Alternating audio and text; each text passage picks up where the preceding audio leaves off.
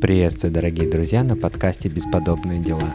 Гостем этого выпуска стала Таня Яблокова, пермский мастер визажа и грима. В этот раз мы разберем историю мейкапа, поговорим про тренды, косметику и бренды, вспомним выщипанные брови, напомним об уместности и важности имиджа. А также не забыли поговорить про русский нюд. Короче, это настоящий микс теорий, практики и воспоминаний. Надеюсь, что выпуск вам понравится и желаем вам приятного прослушивания.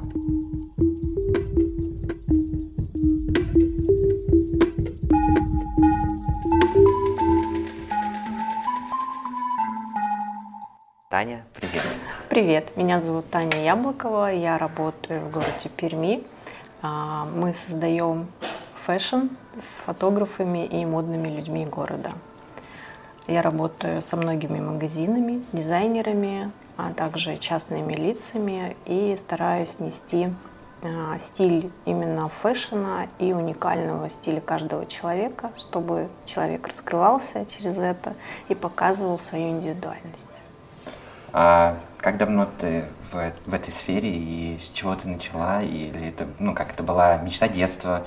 Или это ну, был выбор осознанный, ну, как профессии, своей будущей карьеры, траектории? Я пришла в профессию в 2017 году и пришла э, случайно э, после увольнения. Э, скажу предысторию. 15 лет я проработала в банке.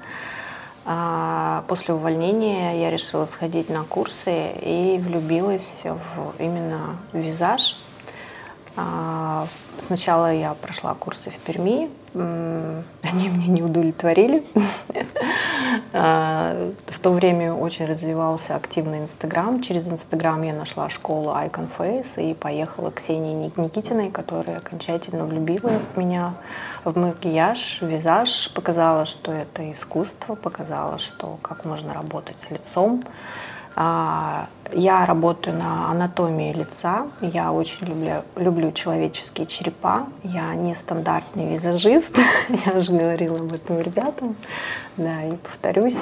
А, я считаю, что каждое лицо уникально. Исправлять его не нужно. Его нужно только подчеркивать какую-то индивидуальность. И у меня есть такая философия, что самая красивая часть человека – это его череп. Ну да, наверное, потому что как минимум это самая видная часть тела человека. Да. А, вот. Э, тем самым я пришла в визаж, затем я училась в школе Мосмейк, а, именно офлайн а, для того, чтобы получить международный сертификат. Ксении Никитиной я проходила три курса, колористику, базовый курс и также продвижение. Училась у Дарьи Холодных, если кто помнит, очень креативного визажиста. К сожалению, Дарья уехала из России. А, но у нее есть очень классный телеграм-канал, рекомендую подписаться для вдохновения. А, для того, чтобы понимать, какие современные средства есть сейчас в визажном мире и, в принципе, для прогрессивных каких-то техник. А, ну, самое главное, э, всем рекомендую не уходить от своей индивидуальности и все-таки а, не базироваться как-то на базе других визажистов именно в работе, да, а развивать свой Э, свой именно индивидуальный вкус, стиль в работе, и тем самым вы подарите миру свое видение. А если говорить именно про российских визажистов, а, мне очень нравится Андрей Шелков. А, я тоже у него училась, была на его мастер-классе. Очень вдохновляющая личность. Рекомендую подписаться на его запретную сеть, на э, его запретную сеть, также для вдохновения. Андрей очень давно работает в визаже с советских времен. Он очень дорожит историей, очень часто у него выходят какие-то статьи про визажистов, гримеров, которые работали еще в СССР, а в 90-е годы, когда было становление этой сферы когда мы все осуществляли такой некий переход. А, хочу особое внимание уделить именно советской культуре. Я очень дорожу и люблю советскую эстетику, советскую культуру. А, с 80-х годов было развитие даже в визаже. А люди, которые, например, не могли пользоваться какими-то средствами, придумывали техники, и работали на них. А, также был дом мод, где модели оформляли. И, в общем, это такая долгая история. Рекомендую вам почитать ее, либо сходить на лекции именно про советскую моду, про советский визаж. Там очень много что есть почерпнуть. Э, техники могут показаться странными, но это очень в познавании именно истории становления, как это проходило в Советском Союзе, интересно. Я говорю об этом, потому что я э, закончила два курса истории моды, и я разбираюсь в ДНК модных домов, э, почему я могу работать в fashion, да, и основываться, чтобы это было моим фундаментом. И, конечно, визаж. А, у меня дипломная работа была мужской макияж, как бы странно это ни звучало, 19-20 века. Очень интересная работа, которую я защищала. И а а, преподаватели, он интересный, нет, ну вот мужской... Раньше мужчины красились, мужчины использовали пудру, мужчины использовали румяна, мужчины использовали мушки для того, чтобы также показать какое-то действие, так же как женщины. Ничего там такого нет. Мужчины носили корсеты. Мужской цвет – это розовый цвет на самом деле. Сейчас, да, он вернулся. А, и сейчас это не выглядит там чем-то таким необычным, как выглядело раньше а, потому что в свое время розовый цвет как-то у мужчин отняли и почему-то переодели в голубой. На самом деле розовый это мужской цвет. Да, темно-синий, все строго, но если посмотреть именно в историю, ну, модельеры, кто работает с модой, они знают вот, вот, вот это вот. вот. И мне очень интересно было написать такую работу для погружения в историю, для того, чтобы понимать, как это было развитие. Я очень люблю мужской макияж. А за рубежом это называется груминг, то есть мужской макияж это больше про уход современный, то есть когда мужчины приходят, я считаю, что российские мужчины, как никто, заслуживают быть красивыми, хоть у нас есть такая не очень хорошая поговорка в России, что мужчина должен быть чуть-чуть прекраснее обезьяны, я с этим категорически не согласна. А мне вот строчка из песни «Ленинград», э, если вы знаете, да, ну, эту строчку, там про табак. Процитируй, пожалуйста. Так я дикий мужчина, да. яйца, табак да. и, и, что, и, щетина, и щетина. Перегар и щетина. Перегар и щетина, да. Вот. Я хочу, чтобы э, русские и российские мужчины были красивыми. Ну да, ну плюс еще у нас, конечно, общество по-другому воспринимает, а, во-первых, и женскую красоту, и мужскую красоту. Но про мужскую красоту тут, наверное, скорее всего, нужно сказать а, мужской образ, как бы стиль, вот, и, наверное, усредненное, а, все равно, да, это вот какой-то такой грубый, а, лаконичный стиль, который вот, ну, не приемлет каких-то особых Согласна. Но под подходов. именно термином красивый мужчина я подразумеваю, чтобы мужчина был мужчиной. То есть он должен быть брутальным, он должен быть ухоженным, а чтобы это воспринималось как должное именно в России. А, я в свое время училась у Надежды Ивановой, это преподаватель из Питера, на курсе ассоциативный макияж, угу. то есть те ассоциации, которые мы хотим донести через макияж. А, это не обязательно, что у вас должно быть лицо накрашено там розовым или голубым, но есть определенные нюансы по физиогномике, когда мы под коркой мозга воспринимаем это как должное. Mm. То есть это то же самое, как мужчины воспринимают издревле про красную помаду. А, если вы хотите, я про это расскажу. А, и а, есть такие варианты, как, например, сосредоточить внимание, куда нужно. Это выделение делается с помощью скульптуры. Можно лицо сделать более строгим, можно лицо сделать более молодым, можно лицо сделать более брутальным с помощью мужской скулы. Я думаю, сейчас гримеры-визажисты меня поймут. Да, можно много чего можно сделать. И а, то, что лицо нам хочет донести, чтобы у вас ассоциативно уже под коркой мозга считалось то, что нужно считаться, это можно сделать именно с помощью визажа, груминга мужского. То же самое прическа. Да? А, если нужно, например, мужчину для брутальности подрисовать, э, в щетине, чтобы она выглядела ровно, ничего не вижу, берете маркер до бровей и дорисовываете пару волосков, чтобы они на фото выглядели очень красиво, а лицо не смотрелось кусковым, например, ну, как бы кусочками. То же самое брови, да, у мужчин очень часто, ну, если мы уже заговорили mm-hmm. про нюансы, да, у мужчин очень часто начало брови достаточно густое, а кончик немного теряется. То есть у нас есть маркеры, у нас есть средства, которые могут подчеркнуть, и тем самым будет портрет выглядеть целостно. Я говорю именно о целой картинке. Пожалуйста, обращайтесь. Э, я могу дать какие-то либо рекомендации, как сделать вам деловой портрет, а, либо вас оформить для вашего портрета. А, ко мне обращаются такие uh-huh. люди, мы э, работаем.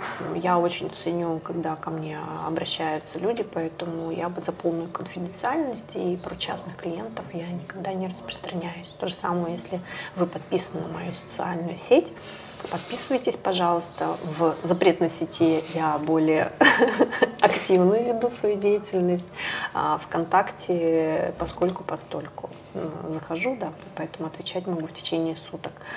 Вот. И э, если говорить именно про какие-то деловые портреты, можете увидеть примеры, как это нужно делать чтобы донести больше количества информации своим клиентам. Это как uh-huh. говорит, например, если вы модный там бренд, либо магазин, который несет свою миссию, сейчас у нас все несут миссию для того, чтобы клиентам продавать их товары. А, ну да, без рекламы-то куда? Никто не узнает тогда. Все верно. Все верно. И для этого именно делается макияж и используются какие-то я скажу, такие специальные элементы, а, которые профессионалы знают. А, возможно, кто-то так с легкостью относится, что а, ничего страшного, как бы можно обойтись без визажиста, без гримера, но я вам скажу, что картинка будет намного эффективнее в два-три раза, если будут работать профессионалы. Ну да, вообще в принципе, когда работают профессионалы, это дело начинает идти по-другому, и эффективность ну, становится выше, это в любом случае. Ну, то есть, э, ну, в любой сфере так, мне кажется. Но, да, внешний облик и вид, он очень важен, потому что все равно это самое первое, с чем э, человек, ну, как бы встречается именно в бренде или, в, ну, как какое-то да. дело, потому что да. Первый, ну как, а, встречает как говорят, по одежде. У нас, у нас да. есть только один раз сделать первое впечатление. Да, да, да, первые три Не помню, кто сказал, не мои слова. Кто первые три минуты или первые три секунды, что-то типа того там, э, формирует образ секунды даже. Второго впечатления у нас не будет. Ужас. Как страшно жить. Совершенно нету шансов. Если ты налажал, то ты налажал. Это уже перетекающий совет. Не лажайте в первые три секунды знакомства. Потерпите до пятой. Ну, мы же говорим именно о ну. какой-то брендовой истории, о том, когда люди задумываются уже о чем-то серьезном, о своей миссии. А, в межличностных э, общениях то же самое. Да, если вы идете на первое свидание, то уделите себе, пожалуйста, немного внимания. И мужчины тоже. Можно, например, зимой очень удачно будет подкрасить э, губы бальзамом каким-то или нанести крем, чтобы ваши губы не выглядели обветренными, потому что это проблема очень многих мужчин. Я сейчас мне так страшно. Потому что ты, Таня, перечисляешь всякие такие, ну, как бы детали, моменты, которые, ну, реально нужно за которыми следить, обращать внимание. И я почему-то сижу, как будто бы, знаешь, это на приеме доктора такой, типа, так, так, что у меня там со скулами? Так, давно не встригся. Что с губами? Что с губами? Я думал, только Дезика достаточно и хватит. Ну, возможно, я задела такие точки, да, болевые, которые... Да это не, не, не, ты просто, ну, как бы, ты понимаешь, эм, это вот примерно, когда ты смотришь телевизор или еще что-то, и там, э, ну, как, и, как ипохон, ипохондрик, кто постоянно всегда сам... Да. ищет у себя болезнь, да. ипохондрик. Да, ипохондрик, вот. да. Ты примерно как сейчас ипохондрик такой сидишь и такой думаешь. Не, ну это просто интересно. Ну, Нет, не, бы... не надо себе так думать, и э, все замечательно, просто нужно добавить несколько элементов, которые вы хотите взять в уход за собой. И все. Надо это рассматривать именно так. А я, у меня большой опыт работы с мужчинами, возможно, я поэтому так вот и на, на такие точки ориентируюсь и говорю актуальные вещи. Ну, Но это важно. Для девушек это тоже актуально. Да. Ну, для меня девушка уже априори должна быть ухоженной, ухоженной, да, и даже если в семье это не было заложено, то uh-huh. всему можно научиться. Вот, за ну, собой да. нужно ухаживать. Чем больше вы собой ухаживаете, тем более вы социально значимы и притягательны в нашем обществе. Ну и, конечно, в личных отношениях это тоже сказывается. А, и с красивыми людьми всегда общаться проще, знакомиться проще, с вами будут, будут проще идти на контакт люди, да, и открываться вам.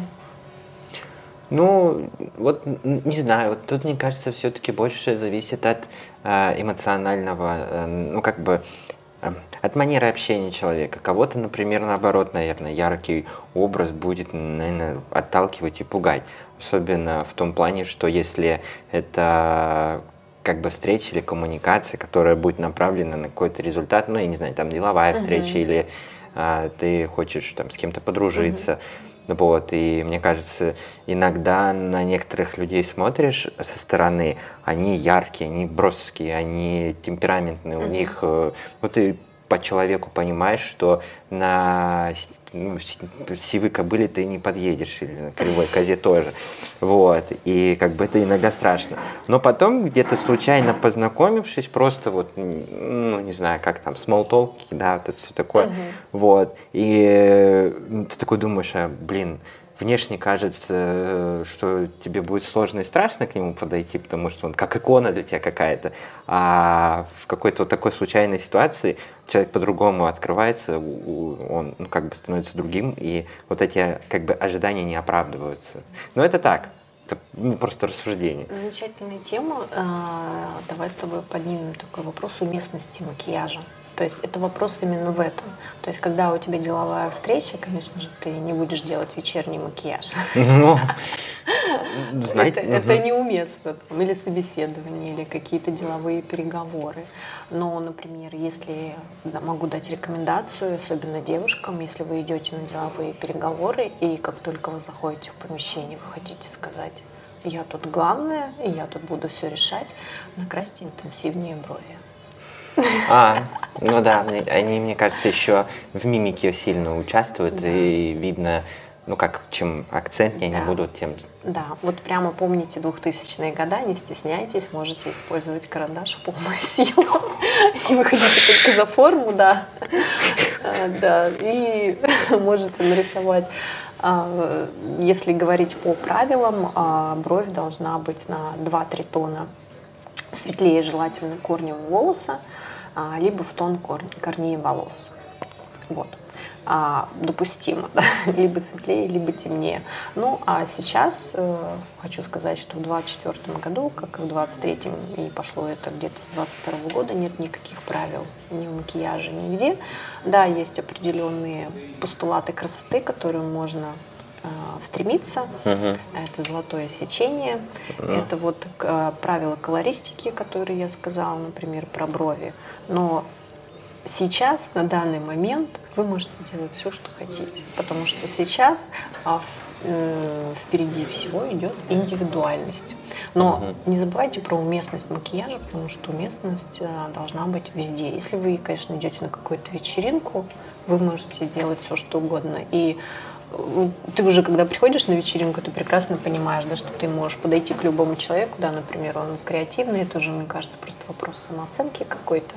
Если, например, ну, ты не можешь... тоже, да, верно, да. Не можешь подойти, да, потому что сейчас э, все самовыражаются различными способами. И также через макияж, особенно если человек этим увлекается, почему нет? Но вот, э, кстати, есть же, по-моему, разница между визажем и макияжем. Визаж это больше про все-таки как ты вначале сказала, создание образа под какую-то Верно. конкретную цель.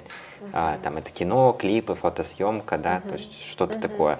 А вот э, макияж, он больше вот как раз для, а, ну, как бы Макияж это камуфлирование каких-то, наверное, да, иррациональностей, там. Да, не будем говорить, называть это и, друзей, которые иногда к нам приходят. Прыщики? Да, прыщики. Mm-hmm. Девочки их любят называть разными именами. Ну, это, да. все, это все решаемо. Ой. Да, это все решаемо, это ничего страшного, все проходит и уходит. Ну, это-то, конечно, да. Да, а средства, которые есть у нас в макияже, э, именно созданы для этого, чтобы нам легче пережить эти периоды. То, то же самое э, могут использовать молодые люди, те же консилеры. Если, например, у вас скачал какой-то прыщ, вы не хотите, чтобы его было видно, просто берете, замазываете и идете в мир, дарите себя миру. Самое главное – это уверенность. Даже если вы будете с каким грандиозным макияжем, там, если у вас нет уверенности в себе, то цель не будет достигнута. Все-таки это сочетание всего. Как у нас идеальное сочетание это тело, мозг и внешность да, человека именно. Ну, да, но с утра, мне кажется, иногда тело, мозг и все остальное находится в состоянии конструктора Икеи. Пожалуйста, дайте инструкцию, как это собрать обратно. Ты прав. А, кстати, мне стало интересно, я немножко так э, поизучал вопрос, и как будто бы всегда существовал и есть какой-то ну, сильный глобальный тренд в, в облике, ну, то есть модный, а, там, когда-то было модно, например, красный, когда-то красный цвет в моде, когда-то коричневый, бордовый, а, там, я не знаю, мне кажется, вот в нулевых годах а, даже такое выражение получилось лицо, да, сделать лицо или как, как, ну то есть вот э, очень толстый такой слой макияжа с яркими цветами. Сейчас я думал, что что-то в стиле нюд э, популярно, оказывается нет. Мы сейчас на перепутье, то есть еще не сформированы какие-то тренды. Э, уже вступили в эту пору, и у нас сейчас идет тенденция именно на естественность, на угу. натуральность на экологичность. Угу. Хоть я не очень люблю это слово. Потому что, к сожалению, даже если это экологичное средство, когда считаешь состав, там угу. не все экологично. А, ты правильно заметил, э, у нас смена стиля идет десятилетиями. То есть uh-huh. есть стиль, например, 30-х, 40-х, 50-х, 20-х годов, 10-х годов были разные тренды. 10-х годов я имею в виду 19 20 э, века, а, а, не 2010-х, 2000-е года, которые сейчас выстрелили и очень модны 90-е года, да, э, в свете вышедшего сериала. Ну, это, наверное, только в СНГ в нашем постсоветском пространстве. Не только. Всегда э, Европа, Восточная а. Европа была интересна Западу. И mm. э, что у нас сейчас тренды, да, какие трендовые стилисты? Это Лотта Волкова, uh-huh. которая сейчас занимает самые глобальные позиции. Это Демна, который из советской Грузии когда-то приехал и сейчас uh-huh. внедряет тренды 90-х годов. И мы вышли сейчас в десятилетие именно натуральности, потому что после вот этого слоя, как ты сказал, все устали от этого, и пришло ну, на смену глобальному замазыванию лица.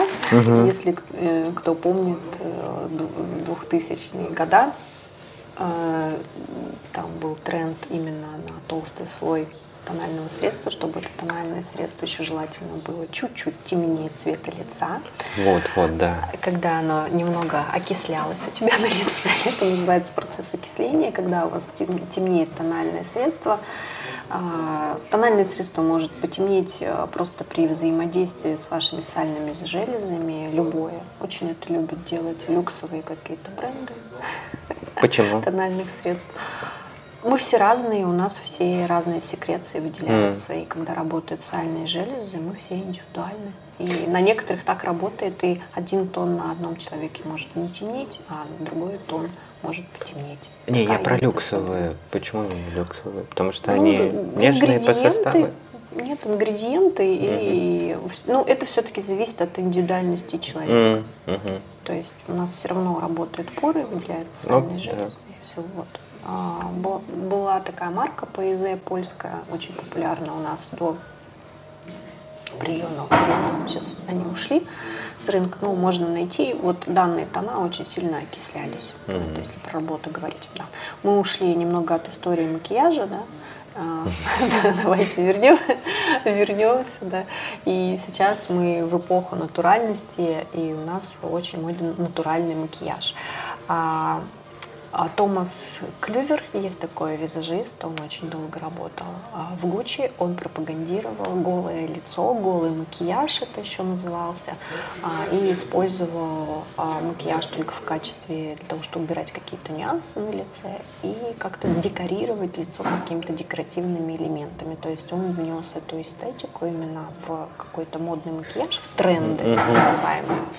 Ну, если говорить про тренды, именно тренд это какое-то модное веяние, которое пришло и ушло. Есть тренды, которые остаются с нами на долгие mm-hmm. года, как, например, пришел нюдовый макияж, и он остался. А есть тренды какие-то вот сезонные, и все.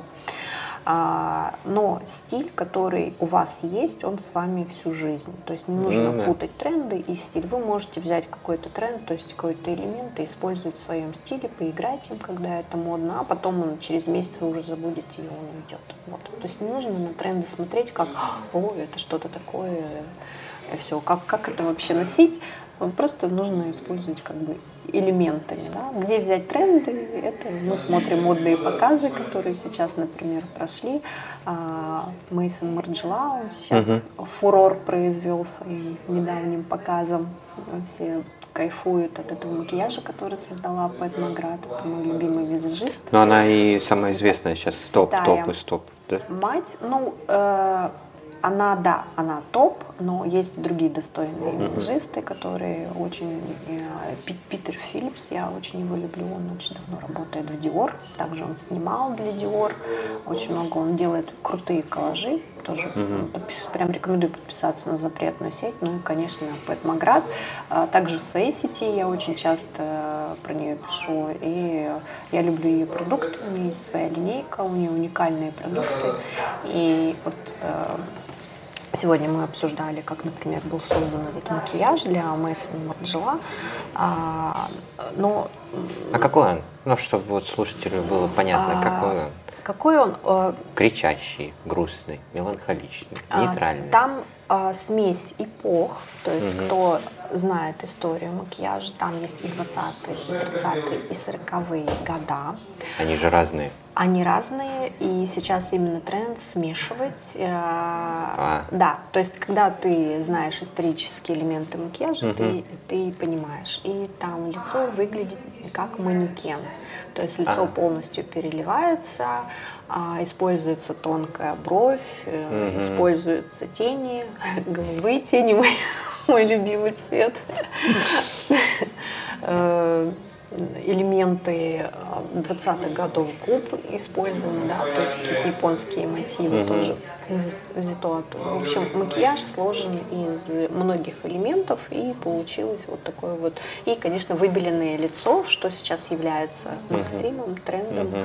Вот, и на многие съемки, несмотря на то, что как бы это не носибельная версия, конечно no. Ну, же, в жизни, а, модные бренды сейчас это используют. И это тренд, который угу. пришел и ушел. Но, возможно, в скором будущем мы будем года через два, через три также наблюдать на улице такой же макияж, что очень возможно. Главное, чтобы это было либо в клипе, либо в кино показано, потому что на протяжении всего 20 века э, все как бы марки косметики э, и подходы визажистов, э, э, тех, кто делает э, макияж, они все же транслировались через кино. То есть там да. э, Мэр, Мерлин Монро, там, Одри Хёберн, и вот они были иконные стили, и благодаря тому, что они снимались в кино, Голливуду, э, все как бы, ну, как раз и приходило в в те времена да. кино несло тренды, да. да, потому что модные показы нельзя было посмотреть. Если вы сейчас можете открыть запретную угу. сеть и попасть на показ, например, Прада Мейсон желая угу. посмотреть онлайн, в те года не было возможно. Вы могли прийти только в кинотеатр, увидеть богиню Мерлин Монро и считывать с нее какие-то элементы, чтобы быть модными. Так все делали. То же самое советское кино, которое несло вот, вот, тренды. Вот А, и то, что вот голубые тени, Да. э, это именно из советского кино, потому что тогда, в то время, этот цвет был самый продаваемый. Ну, когда-то была розовая помада самая продаваемая, когда-то красная. Перламутровые. Перл- Роз- розовые перламутровые. А, ну да, да. Ну, как- пардоньте, пардонне-муа, сильвупле. А я просто очень тонко пытаюсь подвести как раз к советской эстетике, которую ты начала, о которой ты начала говорить в начале, и пока оно не потерялось в чертогах разума, а, я предлагаю вот поговорить именно вот этот феномен, потому что он достаточно интересный, что все мы прекрасно знаем, как работает Голливуд, YouTube, запрещенный вот это вот все, вот это вот сети, вот. А советское как бы общество, советское, советские каналы трансля, трансляции вот этих трендов, они же были достаточно, а, во-первых, узкими, немногочисленными, и, э, ну, что там, например, э, модной съемки не было, я так понимаю. Ну, то есть, если это было, то это, скорее всего, какие-то подпольные зины или... Клипы Аллы Пугачевой. Это уже поздний советский период. 80-е, Ну, это- 80-е годы. Кузьмин, Алла Ну, Пугачева. о, Кузьмин, это, да. это первые клипы, которые, ну, ты сейчас смотришь и думаешь, как в те года настолько были смелые люди. Э, Стиль, конечно, я Аллы Пугачевой не очень поддерживаю. Не- не- В какой- в какой-то момент с ней что-то произошло. Э, Вот. Мне- Примадонна пошла во все тяжкие. да, мне больше нравится, нравится ее стиль, когда она начинала, когда ее как-то более элегантнее одевали, и она не была такой экстравагантной. Но, опять же, понимая, что в те годы она была мейстримом, то есть она была инфлюенсером, если говорить современными терминами, а, то понятно, почему она так одевалась, потому что ей нужно было нести определенные тренды. Ну вот. И ее клипы это сейчас, можно сказать, вдохновение. Мне очень нравилась в детстве Ирина Понаровская. Я смотрела А. и думала, какая красивая женщина, она элегантная. Лайма Вайкули элегантно одевалась. И, то есть вот эти звезды, на которые мы могли посмотреть. А, если кто помнит такую передачу «Утренняя почта», Нет. вы не помните? Нет. Да, кто родился в 80-м году, я думаю, помнит. И вот именно утренняя почта, там можно было посмотреть клипы а, и увидеть, как выглядят советские звезды. Но Я это... открыла что-то. Да, я просто сейчас подумал, что надо будет, э, да, когда вернемся домой, надо будет посмотреть. Интересно. Это Извините. что касается советской эстетики. Это и- позднесоветская эстетика. Да, э, но э, там очень много вдохновения, и сейчас, если вы хотите что-то новое, а, новое это всегда хорошо забытое старое. А, Если смотреть именно про тренды в макияже, а, которые к нам вернулись, это тренды 90-х, 2000-х годов. Кто очень давно учился на визажиста, как я, знает такие техники, как а, когда ты красишь глаза, техника банан. Сейчас она очень популярна и Так, это как?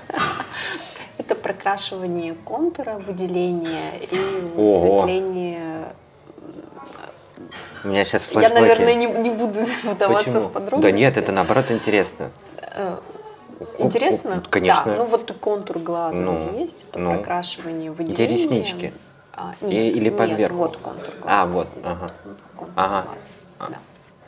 Выделение вот этой вот части, и вот это вот вернулось, и если смотреть про модные макияжи, сейчас это модно, то есть скульптурность лица, то же самое губы, скульптурные губы у нас остались, то есть это выделение Контура, да, вот каранда- контуром Карандаш снова в моде. Да, все верно. Берете тауповый карандаш, тауп это цвет тени. А, И э, если вы хотите быть самой модной на вечеринке, берете перламутровую помаду и красите ей. Все. Так, мы, Вам успех обеспечен. мы вчера были в Золотом Яблоке, я не видел перламутровых помад. Нет, они были. Есть? Были, да? Были, были. Я неправильно. Вообще, на самом деле, у меня такой вот, мой личный опыт, это то, что э, вот эти карандаши, их же подтачивать э, часто надо. И при этом... м, Обязательно. и это гигиена. Ну, да, и э, во-вторых, я так понимаю, там еще должна быть, ну, как бы заточка не как у карандаша острая, потому что, ну, это травмирует все равно, мне кажется. А этот карандаш мягкий, и карандаш для губ сейчас э, либо гелевый, либо восковый, это мягкая версия. Да-да-да, и он так всегда таким шариком, но вот. Не бойся, ты не поцарапаешься, он очень мягкий. Я просто их затачиваю иногда. Ага. Кристи меня просит затачивать, ну и мама там с сестрой угу. тоже, когда я мелким был, угу. вот. Для меня это было так сложно, потому что он реально такой мягкий. Да. И самое главное, надо же заточить, чтобы, во-первых, а, ну вот сама работа, как грифель, Грифель, да? Как в таком карандаше называется стержень? Также грифель. Грифель. А, был как бы не острым, но при этом не коротким, потому Сейчас что... Сейчас есть отличные точилки. Могу рекомендовать. У Руж Банируш отличная точилка, у Манли Про отличные mm. точилки. Берете точилку, берете карандаш, совмещаете, то все точите, вот. кайфуете. наносите карандаш. Карандаш, да. Кстати, я заметил этот тренд, что вот э, контур, потому что, а, ну, например, 5, 7, 10 лет назад, мне кажется, карандаш для губ, он был не настолько популярным, и его можно было встретить только у специфических мадам, у которых стиль сформировался в 75-м. Мы ничего не меняем, наш корабль идет э, уверенно и прямо. Да, ну, вот. в, професси- в профессиональном э, визаже, если тебе нужно сделать mm-hmm. коррекцию губ, то карандаш будешь использовать по-любому. То есть, когда вопрос идет именно то есть, когда приходит частный клиент к тебе, ты, конечно, берешь и работаешь с анатомией, которая у тебя есть. Если тебе нужно что-то исправить, то используешь карандаши и любые средства. Тут уже вопрос не в тренде, а вопрос в том, что нужно сделать качественную работу. Кстати, вообще же, ведь я так понимаю, профессия визажиста и макияж, она вот оттуда и пошла. То есть вот э, контуринг, э, и исправление и все остальное. Но, кстати, еще, по-моему, вот э, про... Могу рассказать про историю контуринга, откуда это пошло. Вот, кстати, да, давай про контуринг поговорим. И мне кажется, достаточно сложно, потому что, мне кажется, в макияже повседневном девушки и женщины его очень редко используют. Нет? Нет, наоборот. Кон... Нет? Контуринг.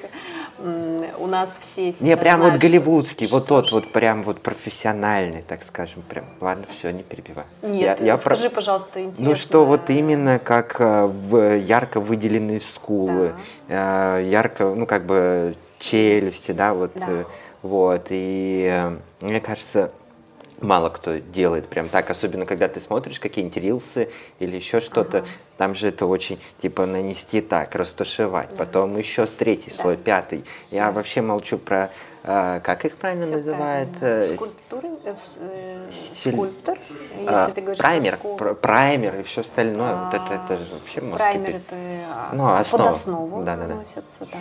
Почему ну, чуть-чуть знаю, хочу повыпендриваться. Молодец. Молодец. Ну, праймеры тоже бывают разные, по разному назначению. А если ты начал про именно Голливуд говорить, да, ты прав, это пошло именно от грима. Э, первые средства были вообще разработаны разработанный а, а Max Factor. Кстати, он русский. Я не Я сейчас был расскажу удивлен. историю. Да, его, его на самом деле э, зовут Максимилиан Факторович. Он из царской России. Он работал при царском театре при Николае II. А, и также он ну, работал для как это свита называлось, да, угу. для дворян. А когда случилась революция, они мигрировали, и если бы Максимилиан, Максимилиан Факторович бы не уехал бы из России, не покинул ее, то мы бы могли получить вот такую вот личность в качестве я не знаю, как Основателя Max Factor. Основателя средств для кино. Но угу. мы пошли другим путем, угу. цитирую известную цитату, да.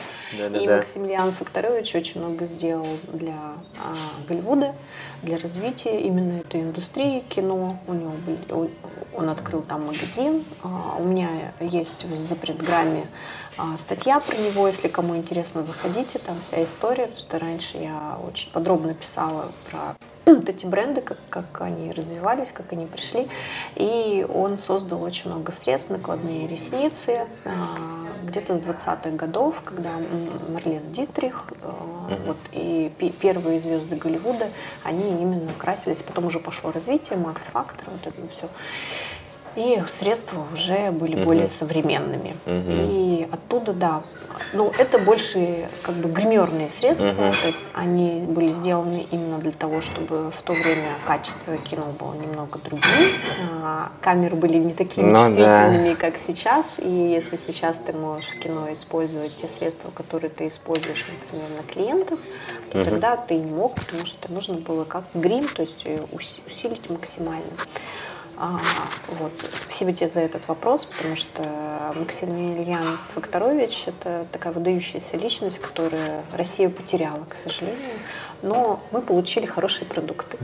Ну, И да. сейчас, а, если вы покупаете этот бренд, то вы покупаете частичку Максимилиана Факторовича, да. Я, был, уди- я был удивлен. Для меня это было реально откровение. Ты был как... удивлен? Да, потому что я даже никогда не думал, что Макс Фактор это ну, в общем, это оказывается такая сфера, которую вот ты просто не зря делаешь акцент на истории и э, именно э, теории и э, как бы глубины вопроса. То есть это не просто какая-то э, декоративная штука, как, то не знаю, накрутить бигуди, да, а это наоборот, ну, может быть, там нужен эксперт по бигуди, который тоже нам сейчас расскажет. Вот. А, к тому, что, а, в общем, не считывается Макс-фактор, что как будто бы это а, имя и фамилия. Мне всегда казалось, что Макс-фактор это типа как максимальный эффект, ну то есть как Макс, Максимус, и фактор как, ну, фактор, в общем.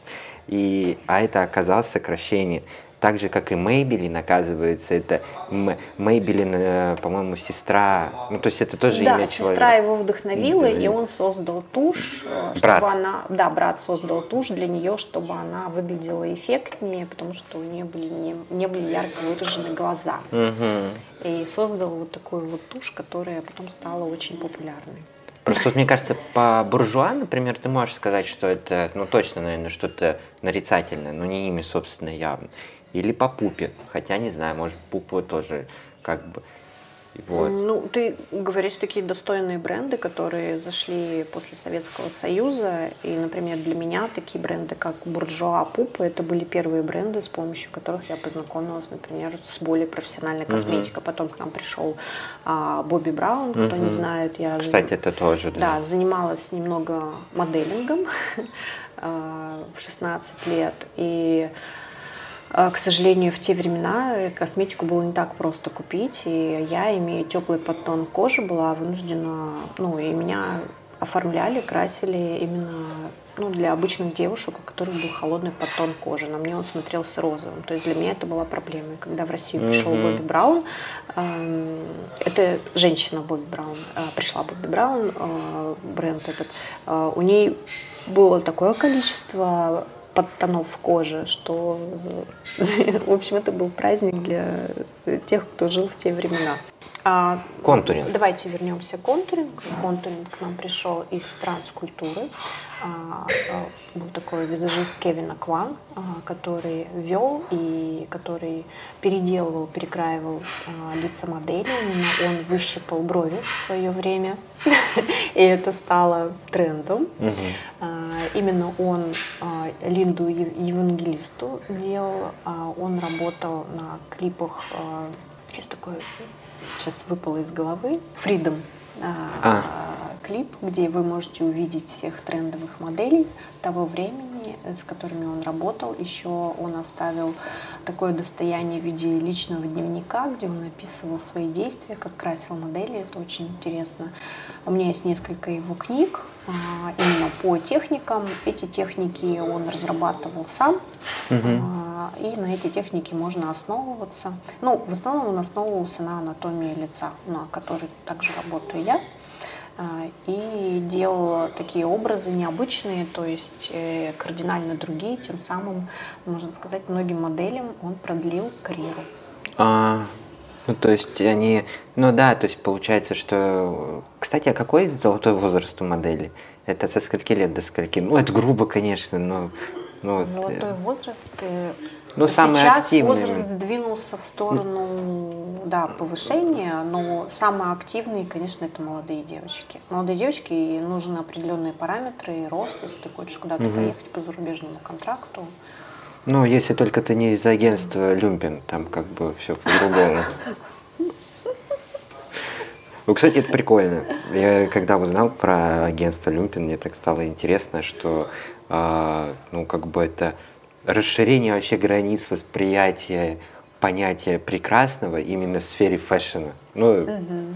Это необычно. Ну, мне тогда казалось необычным. Ну, Сейчас это есть, уже... например, агентство Англии, оно называется, ну, самое первое, одно, одно из первых популярных, где были очень-очень нестандартные модели. А, если говорить, например, когда я э, моделила в свое время, угу. это был 96 год, там, конечно, все было строго то есть, э, например, у меня были параметры 170 сантиметров рост, но я э, должна была весить 49 килограмм. То есть это, ну, там было все жестко.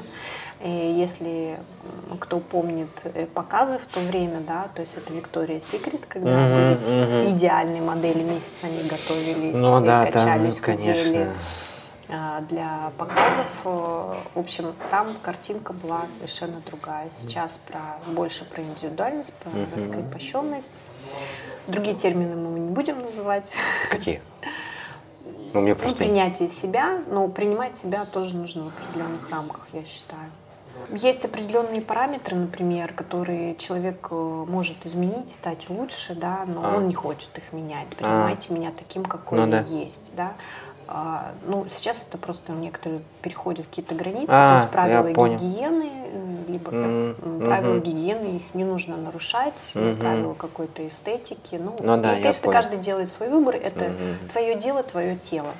Ну да, но все равно, когда ты в обществе, а у нас еще в обществе нет уже дистанции, мы все равно очень, ну, близкие. То есть мы, например, когда едем в автобусе, мы же все набиваемся там. Например, английский автобус таким не будет никогда, потому что они, в принципе, не могут вот так взять и притронуться. Э, то есть это уже будет э, как бы все, это нарушение личных границ, э, это, не знаю, какая-то интервенция в личное пространство грубое. А у нас же наоборот такое uh-huh. все-таки более близкий контакт. У нас личные границы ближе к нам, то есть они не такие. Вот. И я понимаю, да, о чем ты говоришь, что когда все-таки гигиена и какие-то ну, просто не надо эти вещи путать. Ну, да, это что, разные вещи, да. Да, сейчас некоторые оправдывают какие-то, ну, Запах знаю, как... пота. Будем говорить откровенно. Это все естественно. Бывает. Гаргантия. Вот там же тоже. Я, конечно, ничего не хочу сказать, но когда ты приходишь на оперу, в театр оперы и балета, это ужасно. извините, наболело, ну просто такое бывает. Да, угу. и обязательно, если вы приходите в театр оперы и балета, пожалуйста. В любой театр. Думать, да, неважно, думайте об окружающих, э, если вы, например, выпили в буфете или что, что с вами рядом сидят люди, да. Но это надо хорошо выпить, чтобы Ну вот да, я про это Это уже надо быть где-то около кондиции. Что бывают такие варианты. такие. Ну да когда ты приходишь Мешает. послушать интеллектуальную музыку, погрузиться mm-hmm. в это, ну, вокруг. Но, с другой стороны, если ты хочешь, тебе ничего не может помешать. Ну да. да? Абстрагироваться. Ну, у тебя какой-то травматичный опыт, потому что, вот, ну, я не знаю, насколько... Я бы не сказала травматичный. Да. Ну, у меня восприятие просто, если... А, тонкий нюх? Для меня, если ты пришел в театр, есть определенный дресс-код. Вот по которому ты должен, должен прийти. Но это только закладка в моей голове определенная. Ну, тут... Есть этикет. Ну да, да. театральный этикет? Ну, не знаю, мне кажется, что в последнее время все равно вот то, что ты говоришь, позитив, позитивизм, принятие себя. Я не а, хотела это слово называть, будет позитив. Это а не, это философское позитивизм, в принципе, mm-hmm. что ты, в, ну, как бы, а, с эстетической точки зрения а, расширяешь границы а, дозволенного добра. То есть, ну, как бы у нас же все упирается в две mm-hmm. вещи. Добро и зло, что хорошо, что плохо. И вот это понятие хорошо, оно несколько сейчас такое растушеванное, как вот модный а, мейк а, губ. Да. То есть вот все да. такое вот Плавная транспарентное. Да, да, да, да. Ты замечаешь, где вход, где выход да, в кожу. Да, да, да. Вот. И все равно, ну, то есть, например, а, я помню «Белые ночи». Я помню театральные постановки в ТТ, вот те первые, 2010 год, там, ну, угу. даже ранее немножко. Ну, в общем, культурная революция в Перми. И она же ведь очень сильно расширила вот эти границы. Сейчас, например, в театр а, мало да. кто ходит со сменной обувью. Хотя вообще это... Я счит... хожу со сменной обувью, потому что это этикет. И всех приучаем. Мои подруги ходят со сменной обувью. Да, но э, как бы вот, ну, таких людей стало, таких посетителей театра стало меньше, в принципе. Но и не сказать, что они невежественны и невоспитаны. Просто э, изменился культурный код как бы именно самого ну, дресс-кода э, посещения именно, ну, как бы э, театров и таких. Согласна. В джинсах сейчас можно прийти э, и в театр, и на совещание. Это допустимо сейчас. Раньше, ну, если были только джинсовые пятницы, с чего это все начиналось. Джинсовые пятницы? Э, да. Реально? Да. Рыбный четверг, а потом даже, джинсовые пятницы. Ну, четверг это же э, не касается делового, да, это твой выбор, что тебе есть в течение недели. А именно вот когда я работала, пер, первое послабление, которое было в дресс-коде, так как ты работаешь в банке mm-hmm. вверх, темный низ, у нас будет джинсовая пятница, то есть в пятницу ты можешь, мог прийти в джинсах. Mm-hmm. Вот я такой, даже такого не знал, корпоративная было, культура. Да. И, и тем самым как бы это некое послабление в корпоративной культуре было именно в дресс-коде. Ну вот, э, кстати, мы забыли про контуринг, но я просто хочу угу. сейчас вообще поделиться своим, ну, как бы уже тут впечатлением про, э, точнее, опытом. А, первое. Я помню в шестом, какой, какой, в первом классе, когда мне было 6 лет, а, моя первая учительница, а, Валентина Викторовна, рассказывала, как они посещали Эрмитаж в Москве, и им выдавали брезентовые бахилы брезентовые бахилы. Сейчас любой музей, русский, пушкинский, Эрмитаж, ты приходишь, и там нет этого. Ну, то есть уж... В Екатерининском дворце есть брезент. Это дворцы, это дворцы, а вот именно вот... Эм... В Эрмитаже... По-моему, нету. Нет, там все. Обычные там, бахилы, там нет, да. В русском сто процентов нет. А в Нижнем Новгороде мы были в музее, помнишь? В краеведческом. Я уж подзабыл даже. Мы там надевали бахилы? Да. А, да, точно, я вспомнил. Для меня это было таким рудиментом, ну, потому uh-huh. что а, все равно я хожу по музеям, и uh-huh. это очень, ну, такая трепетная история. Uh-huh. Вот, и ну, нигде не встречаешь, а оно было. И вот ты сейчас сказала про смену обувь, про вот именно культурный код, стало очень, ну, интересно вот, ну, вспомнить. А во-вторых, а, про корпоративную культуру. У меня такой опыт был, что когда ну, на одной работе а, мужчина, он, э, не знаю, он очень любил э, бакле, аромат Жанны Бакле. Угу. То ли это был Hero, то ли это был Icon, ну что-то вот, вот, вот похоже. Угу. Они же очень такие яркие, дерзкие, да. они сногсшибательные. И а, как? Ну там, опиум это у Герлин? Нет, нет. Ив Сен-Лоран. Ив Сен-Лоран, опиум у Ив Сен-Лоран. Да. да, легенда. Ее же надо под его, ну, этот аромат под коленочку нужно немножечко. Э, ну, вот в эти места, где у нас да. э, находится. Не-не-не, даже не запястье, а наоборот. Под, ну, типа он ну, же, вот эти места, вот сюда, сюда. Он очень, он вечерний, и получается, Вечерний, да. его же создавали для того, чтобы куда-то выйти в свет да. и так скажем. Если вы еще купите опиум винтажный, выпуска вот, вот, не свежего. Вот, вот. Это будет совершенно другой аромат, который сейчас. Да, да, да. Я говорю тот винтаж, который в 70-х, не какой, наверное, даже не 70-е. Нет, 70-х где-то Вот, вот. Вот, 70-х, и его под коленочку, ну, то есть куда-то пониже, для того, чтобы доходил уже шлейф аромата, а не первые вот эти вот тудун, ноты. Вот, а он очень любил его э, лить на себя, мне кажется, бедрами. Опиум? Не-не-не, вот у Жанна А. Бакле, вот то ли Айкон, Ну, то ли это Хиро. тоже Это да, и вот он, и он, ну да, и вот он приходил на работу и вот так вот э, не стеснялся, и а, там, ну, ему уже потом коллеги стали говорить, он еще как Давайте снизим градус, да? да, да, да, потому что ну, это было невозможно, потому что, во-первых, они яркие, во-вторых, они, видимо, натуральные, у кого-то начиналась аллергия на какие-то компоненты. Да, такое тоже есть. Вот, и это На же, запахи аллергии и это же ниша, она специфичная. Да. То есть э, Dior Homme Spot. Но у человека может быть имидж. Это был его имидж. я понимаю. Имидж все. Таким образом, этот человек, именно он тебе запомнился, и ты про него вспоминаешь. Ну, ну да, да, это понятно, что имидж работает, да. Ну, я не знаю. Я тоже люблю просто яркий аромат. Давайте вспомним слово уместность. Ну да, То есть, ну, все равно это должно быть уместно. И в ароматах Конечно. это то же самое, как и в макияже. ну, А, И когда ты идешь э, на работу, то лучше использовать, да, если у тебя ниша, то более скромно наносить. ну хотя бы да. Ну, хотя о чем бы ты скром- говоришь? Ты хотя тоже бы, да. любишь, но ты наносишь достаточно скромно, чтобы у тебя был шлейф, а Да, не они... ореол. Да, да, да, да, да, да, да. Вот. Просто я помню, что у меня первые духи это Каролина Эррера 212 Мэн. Вот в таком Шикарно. небольшом а, флакончике, э, цилиндри, э, цилиндрике таком. И там даже не было этого, ну, а- аэратора, пшикалки, короче. Надо было открыть крышечку, вот так вот пальчиком, вот так вот немножко. Вот, и они сами были, ну, такие прям небольшие. Вот, и как бы парфюмы я очень ну, с пристрастием отношусь, мне нравится. У сестры первый парфюм ее, ну, который сто процентов все знают, все помнят, это Gucci Rush.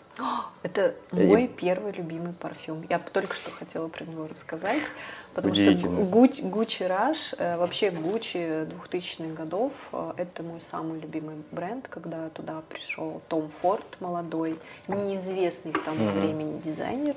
Он, э, ну давайте своими словами говорю, поднял этот дом с колен, потому что он был убыточным, разоренным, таким разрозненным после истории владельцев. Вот, а, вышел совершенно на новый уровень, вывел этот модный дом, да, и, конечно, запустил самое прибыльное в линейке, что есть, это парфюм. И Rush на тот момент это а, был такой аромат, Ну. который сейчас у меня даже ассоциируется вот с, той эпохой. Да, он реально ассоциируется с той эпохой. Но самое главное, что в то время он казался очень раш. Ну, то есть он прямо такой насыщенный, такой холодный, колючий. Ну, он немножко для меня холодноват все равно. Вот мое вот такое какое-то мнение. Да, у каждого свое Вот. восприятие. Но он немножко колючий, такой острый, он такой, а, но он запоминающийся. Ты когда-нибудь его услышав, ты потом Да. где угодно ты там э, по- э, только вот первые ноты какие-то в нос тебе попадут, и ты узнаешь. Мне нравятся нишевые ароматы, селективные ароматы. И я люблю вообще смешивать ароматы. То есть Да. я могу... У меня есть аромат, например, чистой кожи, чистого дерева. Я Мгм. люблю очень часто эти ароматы смешивать. Но вообще, если говорить именно про ароматы, мне нравится вот такой аромат, от которого говорят «фу». Это? Это, это жженая кожа, такой, ну вот у меня вот есть селективка The Gate, мой любимый, это кислый табак. Ну, Он мне очень нравится, я не, не знаю. На- надо, мне кажется, это загуглить, потому что я Да, так такие вот... золотые флаконы. вот. Да? Сейчас это самое такое. А, к сожалению, я такой обыватель в запахах. Я могу ориентироваться только именно вот когда я беру флакон, я нюхаю, я понимаю, что мне это нравится, а что мне не нравится. А вот там мне интересно читать, кто создал аромат, и Мгм. что, но я, к сожалению, это не запоминаю. Да это сложно. Я только могу вот почувствовать на уровне вот такого осязания, что мне нравится, чтобы аромат звучал, например, и на себе, и на других я люблю такие. Еще мне нравятся очень а, ароматы такие брутальные мужские. Это, например? А, тоже это селективка. Сейчас не вспомню название. Прям пахнет такой жженый табак, э, камин. А в «Золотом яблоке» есть такой mm. бренд. Э, тоже не, не вспомню. А, там есть запах такого Духи Наполеона это еще какие-то нотки там вот, Ой, отдаются, как и консультанты угу. объясняли то, что я читала про вот это, это тоже селектив какой-то. Вот такие ароматы мне еще нравятся. Кстати, богема любит запах конопли. Вот такой ну, сложный вот, запах. Смотря кто как, конечно, ощущает, вот, но э, он такой, ну вот когда конопляное масло нюхаешь, это такой тонкий, э, э, острый, вот Я как понимаю, о чем ты, бритва вот такая, вот да, это вот, нотки, как вот у Назамата, например, вот есть там Афгана, потом uh какой-то пластик, что ли, или... а, не, Фантомас, они такие прямо uh искусственные, синтетические, ну, такие. Конопляный вот этот запах, он есть во многих сложных запахах, и также в нишевый mm. он есть. В общем, тебе нравятся такие обволакивающие, крепкие ароматы. Да, Именно. что-то такое. Ну, может понравиться и, и другой запах, когда, то есть мне нравится и Том, э, Том Форд, вот этот голубой, не помню название, у меня есть и а. Оранж, например, угу. тоже, который пахнет таким вот ядреным апельсином. Я очень люблю его использовать в жару. Прямо чуть-чуть наносишь вот под коленку куда-нибудь вот сюда на сустав, угу. и угу. у тебя такой какой-то заряд бодрости. Да не, надо Dior Poison в жару прям тот фиолетовый, чтобы... Ну, э, Или Маглера. Эллианы, которые... Можно. Что, кто как? Если это эксклюзив, можно. Мы говорили про контуринг. Да, давайте вернемся. Контуринг. Контуринг. контуринг. Губы мы обсудили, парфюм да. мы обсудили. А вот контуринг. Контуринг. А, воз... Ты начала говорить, откуда да, контуринг я... пришел? Мы да, там... контуринг пришел из транскультуры. И э, Кевин Акван, визажист, который вел а, вообще контуринг в сам макияж, угу. в искусство визажа, потому что он занимался непосредственно разработкой образов. А, рекомендую его книги, прям приобрести техники, которые есть. И про выщипанные брови я уже сказала, угу. что это, это он сделал, девочки. Это мы все ходили за него с выщипанными бровями. Одно время еще был это, это татуаж бровей модный.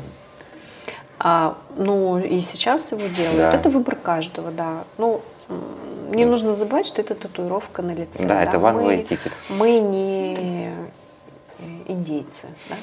Ну, выбор каждого. Это не обсуждается. Если так нравится, то пожалуйста.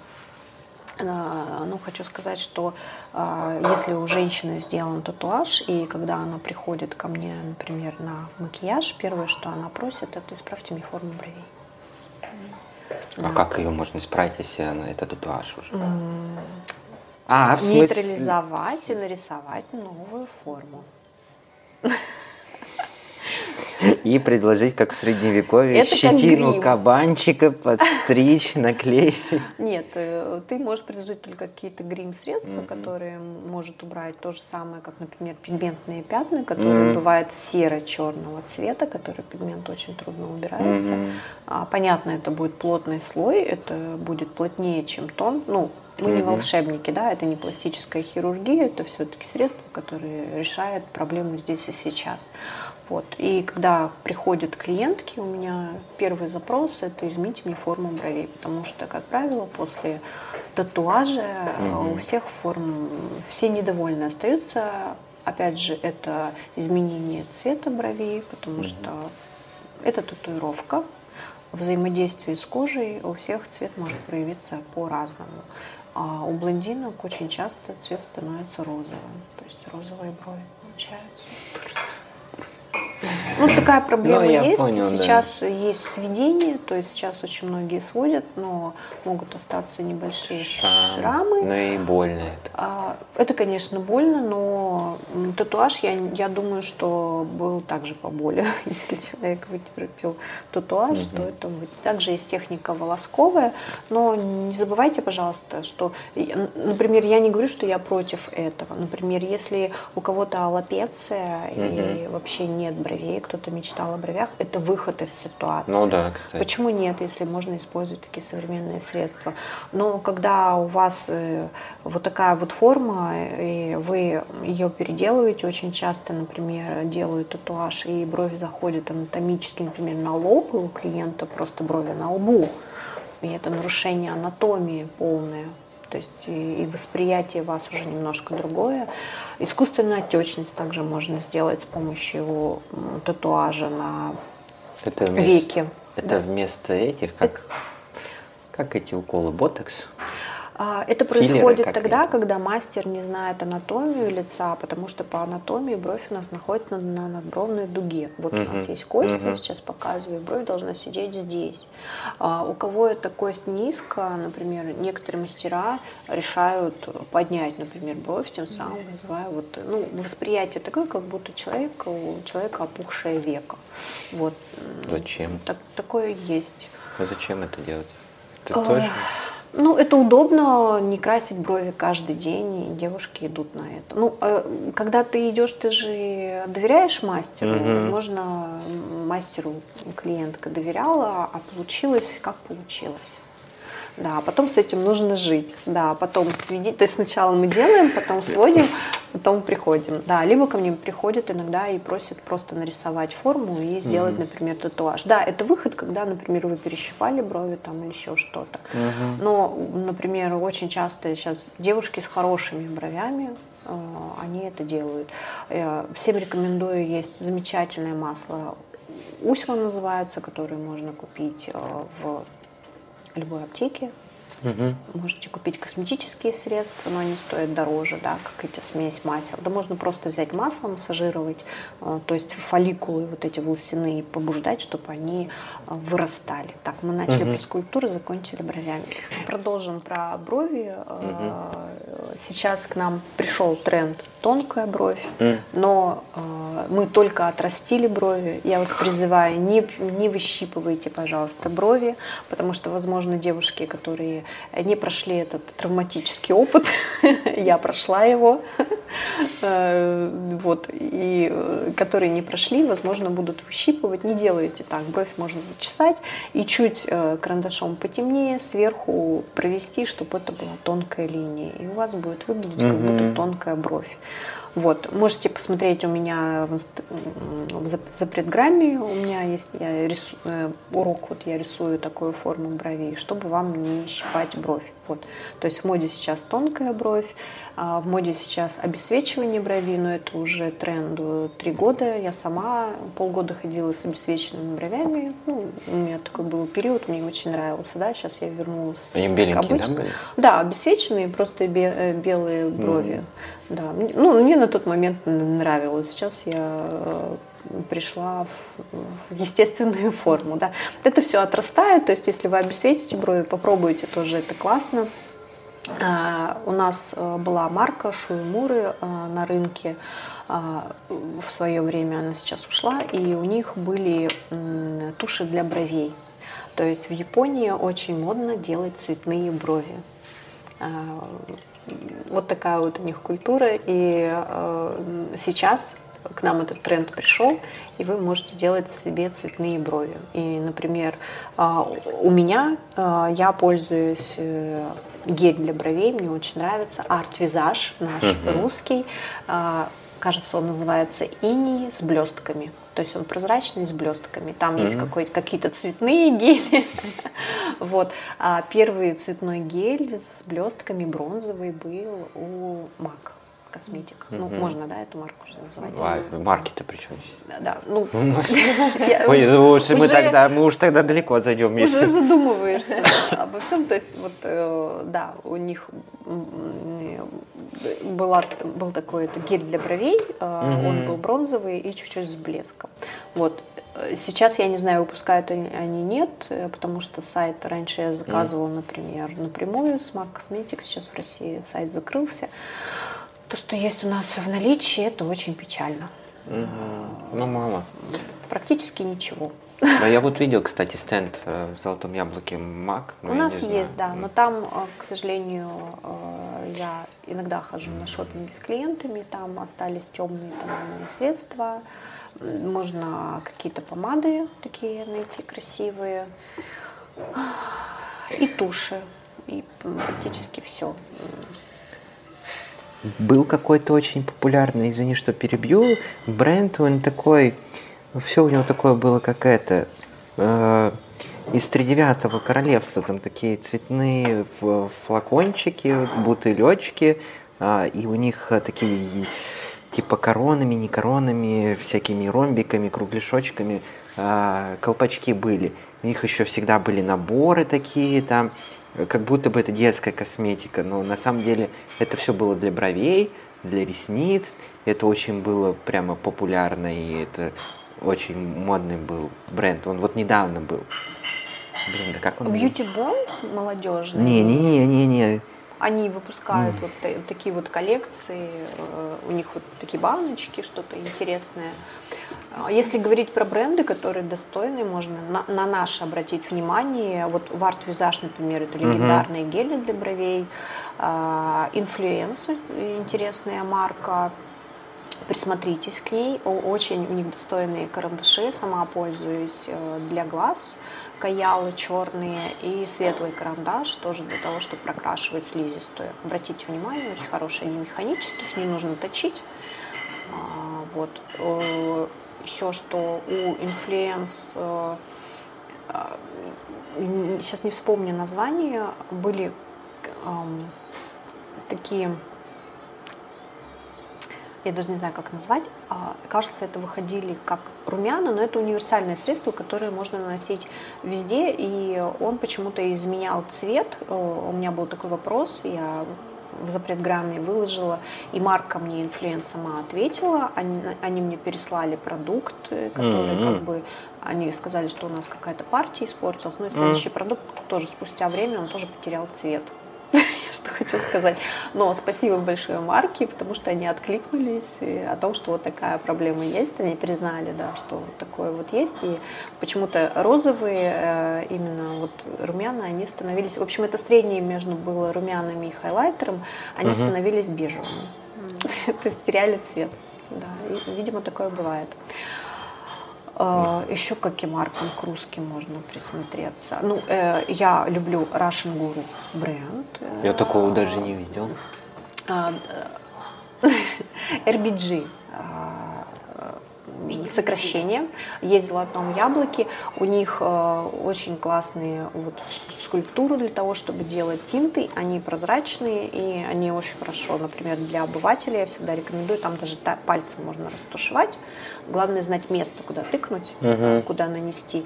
Вот э, у нас есть классный в России визажист Глаша Гурьянова, которая выпустила в коллаборации с этим брендом вот этот замечательный продукт. Как же у нее есть румяна, а, тоже рекомендую. Вот. И у них есть линейка бальзамов помад, тоже выпущена с нашим визажистом. Сейчас я вспомню. У меня сегодня все имена выпали. Ну, ничего себе. Вот, э, тоже обратите внимание, достаточно такие интересные. Там есть перламутровые версии модные. Вот. Э, и тушь у них э, хорошая, которая снимается чулочками, тоже ее можно приобрести как, э, ну, как ознакомление с продуктом. Вот то, что я могу порекомендовать из русских. Ну, еще, если вспомню, еще скажу русскую марку. Ну, вот RBG это первое, что пришло в голову, на что стоит обратить внимание. Угу. Спасибо, Таня, за рекомендацию. По поводу того, что я пытался вспомнить, я не вспомнил. Но я, видимо, тебе потом напишу, потому что дома валяется у сестры. Давай. Надо вспомнить. Валяется. А, я думаю, что нужно подходить к завершению. И я вот именно в конце хочу, понятно, мы очень хорошо осветили историю, да, угу. мы поговорили о разных направлениях, о техниках, подходах, но мы почти не поговорили о тебе. Да, давайте вернемся, мы да. хорошо начали. Ты ведь получаешь... Вот сейчас мне становится понятно, что э, ты как художник, только художник человеческого имиджа, человеческого, я даже не знаю, тела, образа, как правильно сказать? Ну, то есть в... образа и тела сейчас, Ну, вот- потому что я отучилась на гримера, и, конечно, после того, как ты знаешь техники именно грима, а, изменение форм, работа с силиконами, работа уже с формами, да, боди-арт – это немножко другое. На меня большое впечатление, вот я уже сказала, что у кого я училась, да, в Мосмейке, чтобы получить международный сертификат, произвел мастер-класс э, Кабуки, если кто знает, есть такой визажист, он работает на неделях моды, а, и он красил модель на коленях. Он стоял на подушечке. Я вот тоже очень часто, когда, например, невысокий стул, встаю и крашу модель. Вот. И как мастер, когда я была в Москве, он э, единственный раз приезжал в Москву, я была на этом мастер-классе, и он именно как художник. Да, и меня это впечатлило, потому что я после обучения у Дарьи Холодных так впечатлилась, и э, она тоже рассказала про этого визажиста, потому что ну, мы же так Мгм. узнаем через коммуникации. А, И не пожалела, что попала на его мастер-класс, потому что это целое искусство. Он в основном работает, он из Нью-Йорка, работает на неделях моды. Вот, а часто работает с Маскино. Вот, то есть все вот эти вот коллекции практически создавал он. Ну и с другими брендами. Есть у него такой свой уникальный стиль. Да, вот если на кого подписаться, то есть это Пэт Маград, а, самая ну, трендовая. Ну, ну да. А, конечно, и Самая Бьюти, косметика, которая у нас появилась, и Самая это такой очень креативный визажист, он тоже делает грим, она тоже работает на неделях моды. И э, я сейчас жду от нее первую палетку. Очень-очень жду. Хочу, чтобы она пришла быстрее. Тоже она выпустила свои продукты, как Пэт Маград, но у них немного схожа стилистика. Мне хочется сравнить. А, кабуки. Вот. И из классических это вот визажист из Dior. М. А, Но вот как художница. да, вот как, ты- как художница. Ты человека, ну как, э, это вот как, ну, холст, медиа твое, то есть ты а, насколько, Я насколько... отталкиваюсь от анатомии. То есть я вижу анатомию лица, смотрю, ну, например, как разрабатывается образ. Когда, например, мне бренд скидывает, и они, Мгм. они хотят, что мы хотим примерно вот в этой стилистике сделать, да, я смотрю на анатомию лица и уже могу подобрать по формам текстуру, которую нужно наложить, форму, которую нужно сделать глазу, да, потому что все равно мы все должны выглядеть красивыми. Мы не можем позволить себе выглядеть нездоровыми, Хотя это тоже тренд, подчеркивать Мгм. синячки сейчас, но когда вы продающий, делаете продающую картинку, чтобы клиент купил, а, мы покупаем, конечно же, это здоровье, счастье, Вот, Успех, удачи. и такую картинку, И вот да. это. Но если говорить про самых, самый любимый макияж, я просто ожидала такой вопрос и немножко э, готовилась, то самый, наверное, а, макияж, который я делала, это я работаю с брендом Яна Бесфамильный, а, пер- пермский бренд одежды, и мы снимали кампейн э, коллекции как после э, февраля, после февральских событий, которые произошли в России.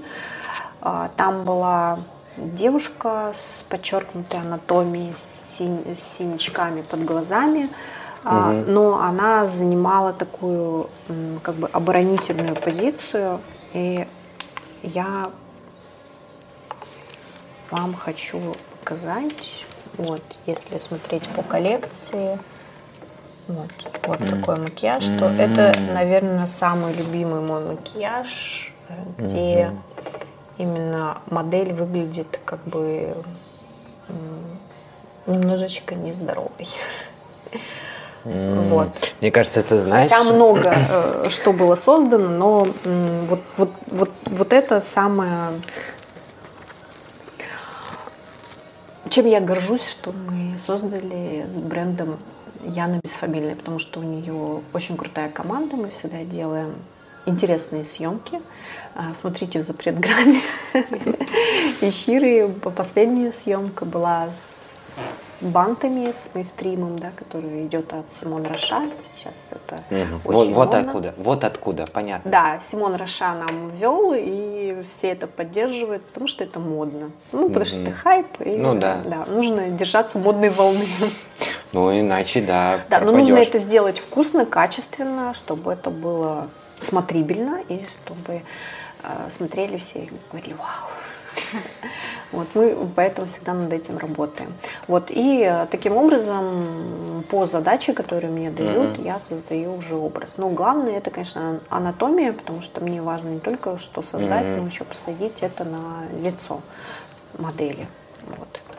Про тот образ я могу ошибиться и не попасть, но мне почему-то навеял а, интересно. героиновый шик. Вот как раз вот эти вот Ты прав. коричневые, так- Мне тоже это Попал. значит попал.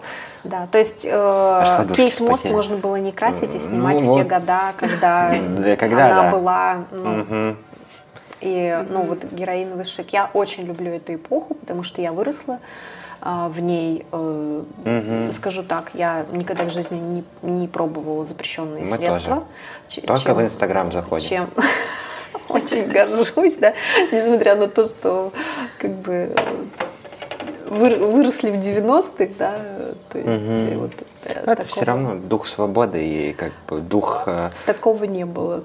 Но э, интересно было наблюдать, потому что такое течение. И если мы говорим про тот период, тогда было модно, например, макияж делать накануне, а снимать на следующий день, чтобы он был немножко помятым, пожившим Мгм, на лице. В этом ничего такого не было.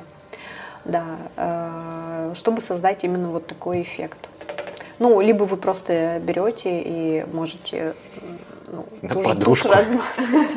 Да, но, это же нужно сделать красиво Ну еще, да. как бы вот это, да. Это немножко, да, напомнило героиновый шик, да. То есть Ну, сильно похоже. проваленные глаза, Мгм. такие синячками. Но это было очень интересно. Да.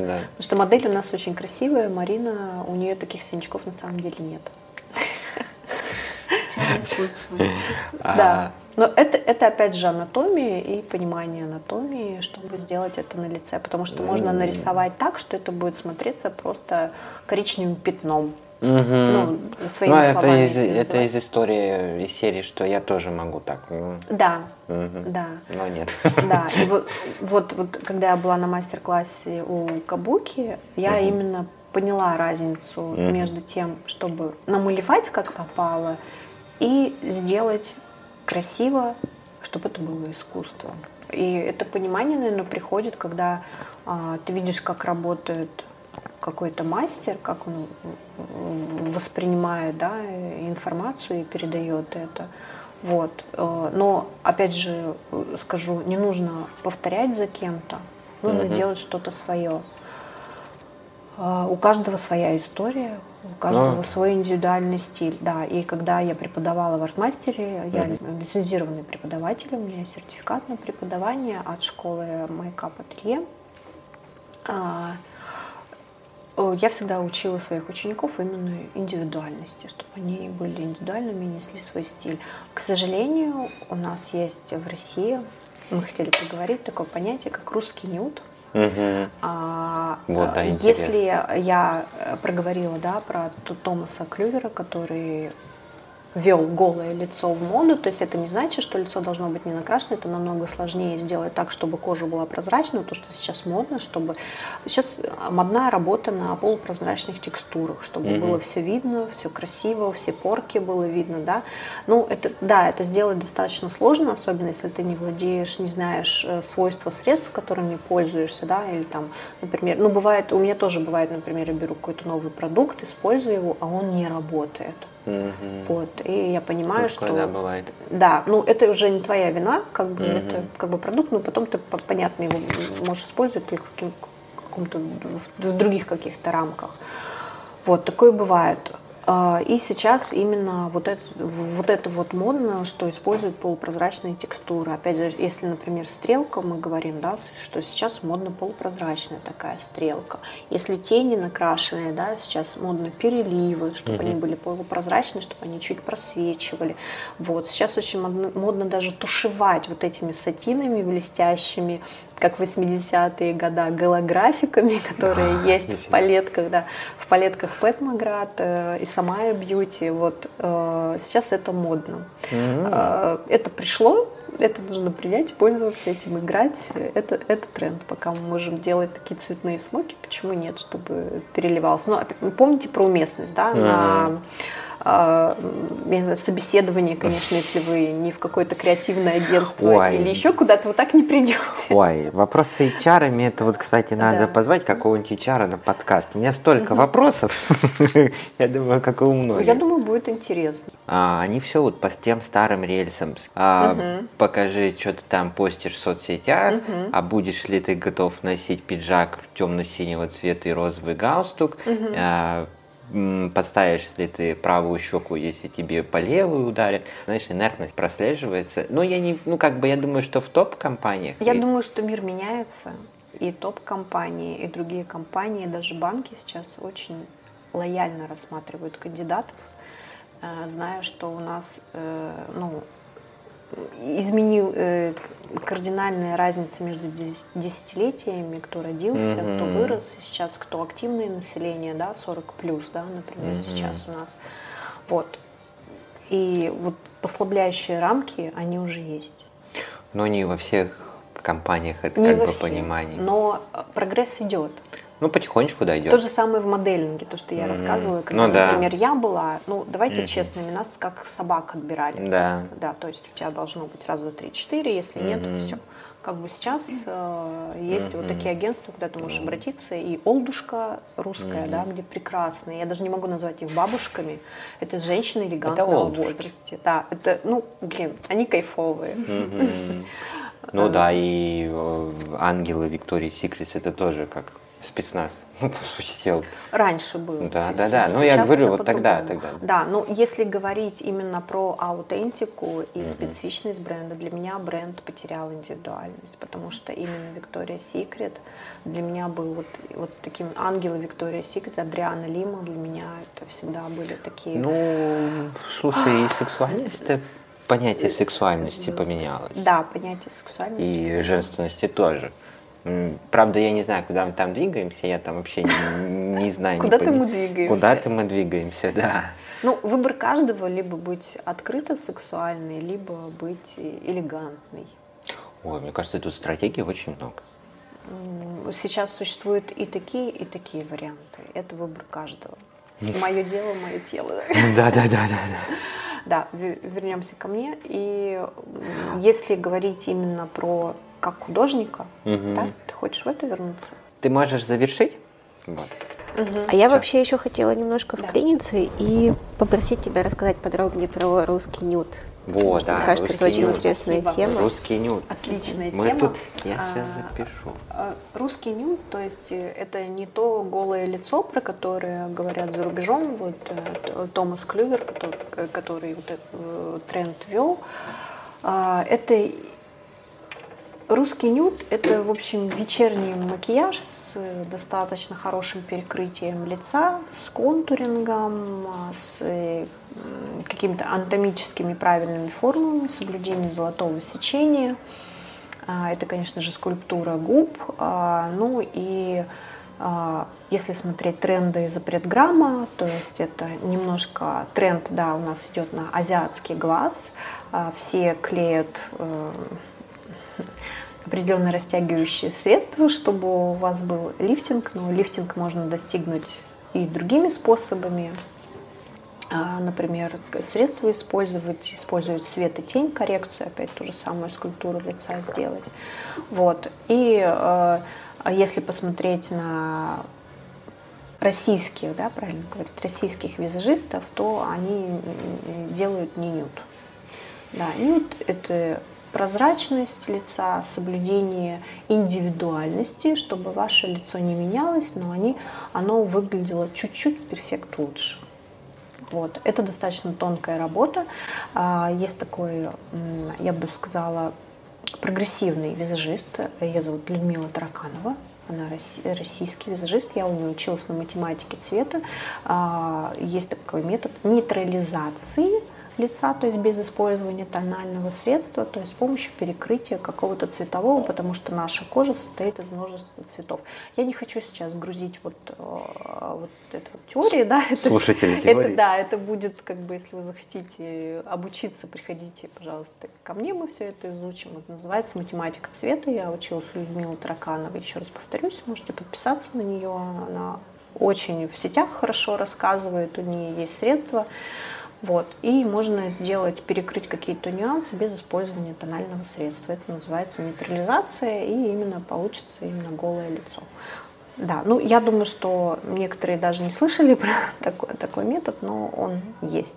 А, ну и, конечно, проще использовать э, тональные средства, чтобы все перекрывало, да, и чтобы текстура кожи вообще практически была не видна. Но я, например, не вижу смысла такого макияжа, потому что, ну, это маска, и в одно время это было модно, да, но, опять же, когда вы делаете такой макияж, это буквально фото одного ракурса. Если вы, например, повернетесь, загнете лицо, у вас будет видна агрессивная тень, у вас будет видно, что это нарисовано, а все-таки задача визажиста профессионально сделать так, чтобы вы выглядели, как будто у вас это все свое. Вот. И для этого нужно... И немножко знать, магии, да? Да, хорошо знать анатомию и наложить, например, под скуловую тень столько, сколько нужно, определенно совмещать женскую скулу, мужскую скулу, есть такие понятия, да, опять же, угу. мы говорим, если про брутальность, кто работает с мужчинами, это понимают. Вот. И русский нюд, да, это немного другое, это вообще свое э, понятие, и за рубежом есть такое понятие русский нюд. Вот. А, ну,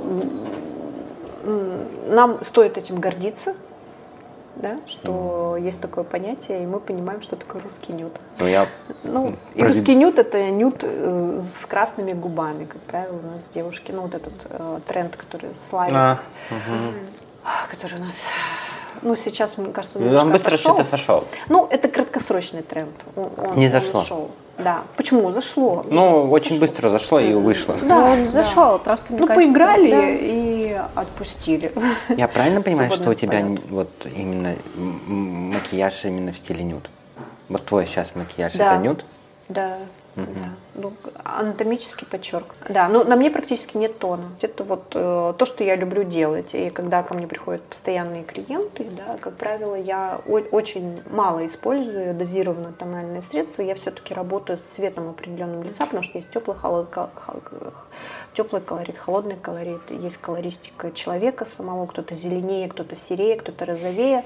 Вот, ну, если по цветам так э, раскладывать. И я все-таки работаю с тем, чтобы человек выглядел естественно, а не нарисованное лицо, да. Хотя, например, если говорить про 50-е годы, если вы хотите сделать макияж в стиле 50-х годов, когда было модно, сделайте mm. вот такую вот рамочку, как будто у вас mm-hmm. лицо было отдельно, да. Mm-hmm. Ну, вот это, это такая стилистика. Сейчас, ну да. Сейчас э, такого, а, сейчас наоборот нужно делать так, как будто вы так проснулись и пошли. Ой. Ну, а, в, в кино, кстати, когда актеры просыпаются, выглядят они позавидуешь им, короче, как они выглядят. Да, и это старание гримера. Ну, конечно. Вот про кино, может быть, да. расскажешь, поделишься тоже своим опытом? А, я, к сожалению, сейчас не могу подробно рассказать, и ну, я немножко, немножко сделаю анонс. Скорее всего, фильм «Втроем», который снимался в Пермском крае. Это прекрасная история любви. Очень красивая история любви, потому что там такая колористика, художники по костюмам так постарались, что этот фильм очень так вкусно сделан. А, и снят, э, а, выйдет, скорее всего, к 14 февраля, либо к 8 марта. То есть всем рекомендую сходить. А, я работала с главной героиней Ириной. Оцените мою работу. Вот, у нас была прекрасная команда. Мне повезло, что я попала на этот проект, участвовала в нем. И за то время, пока мы снимали кино, я посмотрела такие красоты Пермского края. А, да, там не работает телефон, там вообще ничего не работает, только слышно, как где-то нефтепровод течет. Да, ты сидишь посредине реки, понимаешь, что ты снимаешь кино, это настолько прекрасно, и нам повезло с погодой, это была золотая осень глубокая, когда были золотые, розовые, красные, зеленые краски, было очень красиво.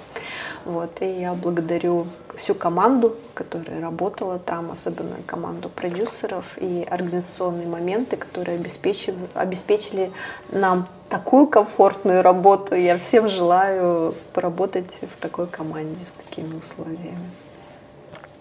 А, велика ли разница между вот работой гримером, визажистом в кино и на каких-то брендовых съемках, ну, так скажем, глянце? Есть, ну, сильно, сильно да. эта разница? Да, сейчас я объясню, э, вы поймете. А, когда снимается, например, э, для бренда, угу. это фото, либо видео, там определенные носители. Когда снимается кино, там совершенно другая аппаратура, чувствительная. И твоя задача, как, э, неважно, ты там визажист на съемке бренда, гример на съемке кино, чтобы была выполнена задача в кадре. Угу. То есть ты смотришь, это называется бэкстейдж, ты смотришь в камеру и смотришь, например, опять же, например, когда мы начинаем снимать, я всегда прошу фотографа либо видеографа, покажи мне картинку, потому что, э, да, средство работает, но камера может быть как-то там настроена, да, и там я вижу блеск, угу. где нужно убрать, чтобы было анатомически правильно, где-то добавить, потому что может съедать цвета, угу. да, э, либо мы там решаем что-то по картинке, что-то подправить, да, и всегда нужно смотреть. То же самое в кино, нужно, чтобы человек выглядел так, как поставлена перед тобой задача, и, конечно, смотреть, потому что кино это намного серьезнее, потому что картинка снимается здесь и сейчас, ну, либо это переснимать, там достаточно долгая цепочка, чтобы это все организовать. Ну да, конечно. Очень много людей задействовано в этом, потому что там работа более ответственная. Ну, то же самое, когда клипы снимаются, тоже mm-hmm. как бы там рабочий процесс немного по-другому mm-hmm. построен. И, э, ну, про фото, если это просто фото, да, какие-то деловые портреты, да, вы можете накрасить так, что это будет лицо одного кадра, про то, что я говорила, mm-hmm. то есть можно полностью сменить анатомию, но, опять же, это будет один ракурс, где можно будет сфотографировать человека. В каждой работе есть свои нюансы нюансы. И вот эти нюансы нужно знать, иначе можно получить не ту картинку, которую э, хочет заказчик. Всегда нужно основываться на том, что что вы хотите, какого результата вы хотите сценарий. достигнуть. Потому что мы все равно снимаем для определенной цели. Угу. Да, если это творческая работа, да, а, в творческой работе ты можешь реализовать какие-то угу. свои амбиции, а, например, показать тренды, как ты можешь использовать, что сделать, да, что ты можешь сделать как специалист. Угу. Вот. А, там своя задача. А в съемках все-таки задача, чтобы выполнить задачу. Заказчика. Чтобы актер был красивый в кадре. Да, если поставлена задача. Ну, кино вообще, оно. Кино, в кино же все красивее. Где больше магии. Ты не пойдешь смотреть на такое кино. Тебе, мы идем за инспирейшеном, угу. за вдохновением. И а, я очень люблю фильм «Брат, брат 2». Ага. А, но вот эта вот аура депрессивности, которая uh-huh. есть присуща русскому кино, она есть. Ее бы хотелось бы поменьше. Просто хочется больше позитива. А, а если это какая-то романтическая история, то, что мы снимали, да, у нас э, актеры должны были быть прекрасными про брата и про угу. негативную. Просто у нас вся культура минорная. Да, у нас согласна. минорный код в да. культуре, то есть ты от него не уйдешь. Увидишь ты позитивный, ты такой подумаешь, а, это, это да. не то, это не наш. Да. Согласна. Я думаю, мы будем завершать. И спасибо тебе большое за разговор. И у меня, как у человека, впечатление сложилось я, ну, видимо, потому что мы мало знакомы, но мне интересно, что произошло в той точке поворота, когда ты решила стать визажистом и именно а, визажистом не просто, ну как, технически все хорошо, не, не придраться, а вот именно с точки зрения, насколько ты глубоко погружена в этот процесс. А, я, э, э, когда попала в школу и была в школе моделей, я мечтала стать модельером одежды а, и мечтала поступить на факультет технологии технологии одежды, кажется, он назывался, но могу обмануть. Но так как был 97-98 год, э, папа мне сказал, что этим денег не заработаешь, Это год дефолта, можно сказать. Да, эко- э, экономически. И я пошла на экономику предприятий, потому что я хорошая дочь, которая Слушается родителей. исполняет программу родителей, да. И, ну, мне тогда повезло, то есть на втором или третьем курсе у нас была специализация маркетинг. И Мгм. это был первый курс, который именно мы вышли экономика предприятий по э, специальности маркетинг. То есть я была первым маркетологом, можно сказать, которые выпустили в России. Но реалии были такие, я попала на работу в закрытое предприятие, где, к сожалению, понятие маркетинг э, не знали, что это такое. А, И это все сводилось к продажам. Мгм. А, а маркетинг это все-таки исследование, анализ. Сейчас эта сфера очень развернута, но тоже там есть очень много перекосов. Вот. И э, я попала на... Думала, пойду поработаю в банке, потому что у меня, ну, эк- экономика предприятия, нам тоже у нас финансы и кредит преподавали. Мгм. Думаю, пой- пой- пойду туда попробую. Мгм. И у меня получилось. И так вот я осталась на 15 лет в банке, переходила из должности в должность. На протяжении всего времени я занималась модой, визажем, мне всегда это было близко, мне А. всегда было очень много косметики, такой фетиш. Э, Я скупала всю косметику, когда у нас появился в Перми Корнер Никс. Я помню, скупила все продукты Никс. Я не умела ими пользоваться, ходила на какие-то курсы, чтобы понимать. Не понимала, почему у меня белые брови. Я, я купила Никс, должна работать. Да, тогда он только появился, я не поняла, почему не работает. И, конечно, duty free тогда был доступен, и я просто приходила, и вот это, мне очень нравился Dior, я всегда пользовалась линейкой Dior, почему-то, ну вот вызывала больше доверия, видимо. Вот, и когда появился Никс, я уже все продукты мне хотелось попробовать. А потом, э,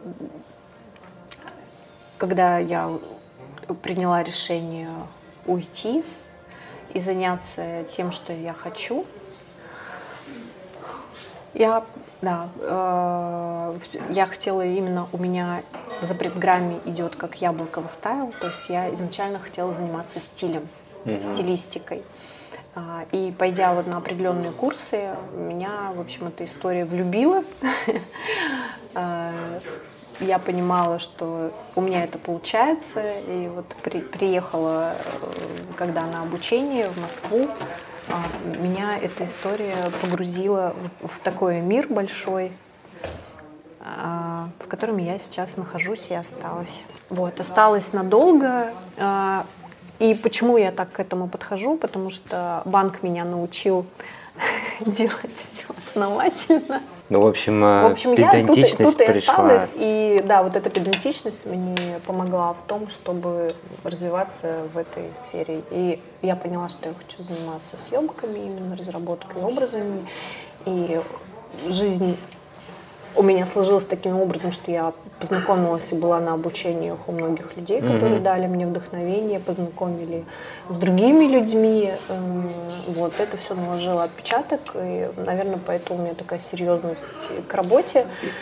А, Если говорить про увлечение фэшном, я тоже увлекалась им всегда, и я очень жалею сейчас о том, что где-то наверное, с 14 или с 13 лет я начала копить журналы, которые были это Vogue, Elle. А, Я всегда просила родителей, либо кто, если куда-то ехал за рубеж, чтобы мне привезли какой-то журнал. И у меня были три стопки до потолка. И в один момент, э, да, я их утилизировала, о чем сейчас очень жалею. Их Это было- да, Их я- было очень много. Да, и такую историю, которую я прошла в банке, не жалею. А, То, что у меня есть и высшее образование такое, и MBA, м, антикризисное управление, к сожалению, мне оно ну, при- пригодилось, когда я работала для развития. Ну и сейчас, чтобы понимать, где ты находишься, в какой ситуации, финансовой грамотности немного. Но на самом деле самые закредитованные люди – это банковские сотрудники. Да. Да. Бедные люди. У нас нет кредитов. Я, кстати, да, я вот не знаю, Ну, мне, мне, мне, мне не страшно. Вот, вот так вот. Самые закредитованные люди – это банковские сотрудники. Вот. такая история у меня получилась. Вот теперь мне понятно. Мода и бьюти было всегда рядом. Да. То есть это не резкий как бы поворот, отворот. Понятно. Ну, Да. Спасибо тебе большое. Пожалуйста. Вот, мне кажется, всем будет интересно. И да, надо готовиться сразу брать ручку, бумажку и записывать все, все тренды и имена. Спасибо тебе, Таня, за рассказ, за беседу, за выпуск. А, Мы желаем всем приятного прослушивания. Да, Таня, спасибо большое. Мне на самом деле было очень интересно тебя послушать. Это время пролетело супер незаметно, я там уже тоже себе записала на подкорку. Ну, я буду точно еще переслушивать не один раз, чтобы все более детально изучить, так сказать. Вот. Пожалуйста, приглашайте еще. Желаю развития вашему подкасту, чтобы к вам пришли а, люди в нашем городе, которые занимаются такими специфичными сферами, а, уникальными профессиями, и большее количество людей о них узнало. Спасибо большое. Спасибо, Таня. До новых встреч. До новых встреч. Всем пока. Пока. Пока-пока. Спасибо тебе, что дослушал выпуск до конца. Надеюсь, что тебе он понравился, и ты узнал чуточку больше о мире и людях вокруг нас. Слушайте подкаст «Бесподобные дела» на Яндекс Музыке, Кастбоксе и Apple подкасте. Не забывайте подписываться и не пропускайте новые выпуски. Не скучайте и берегите себя. Всем пока-пока.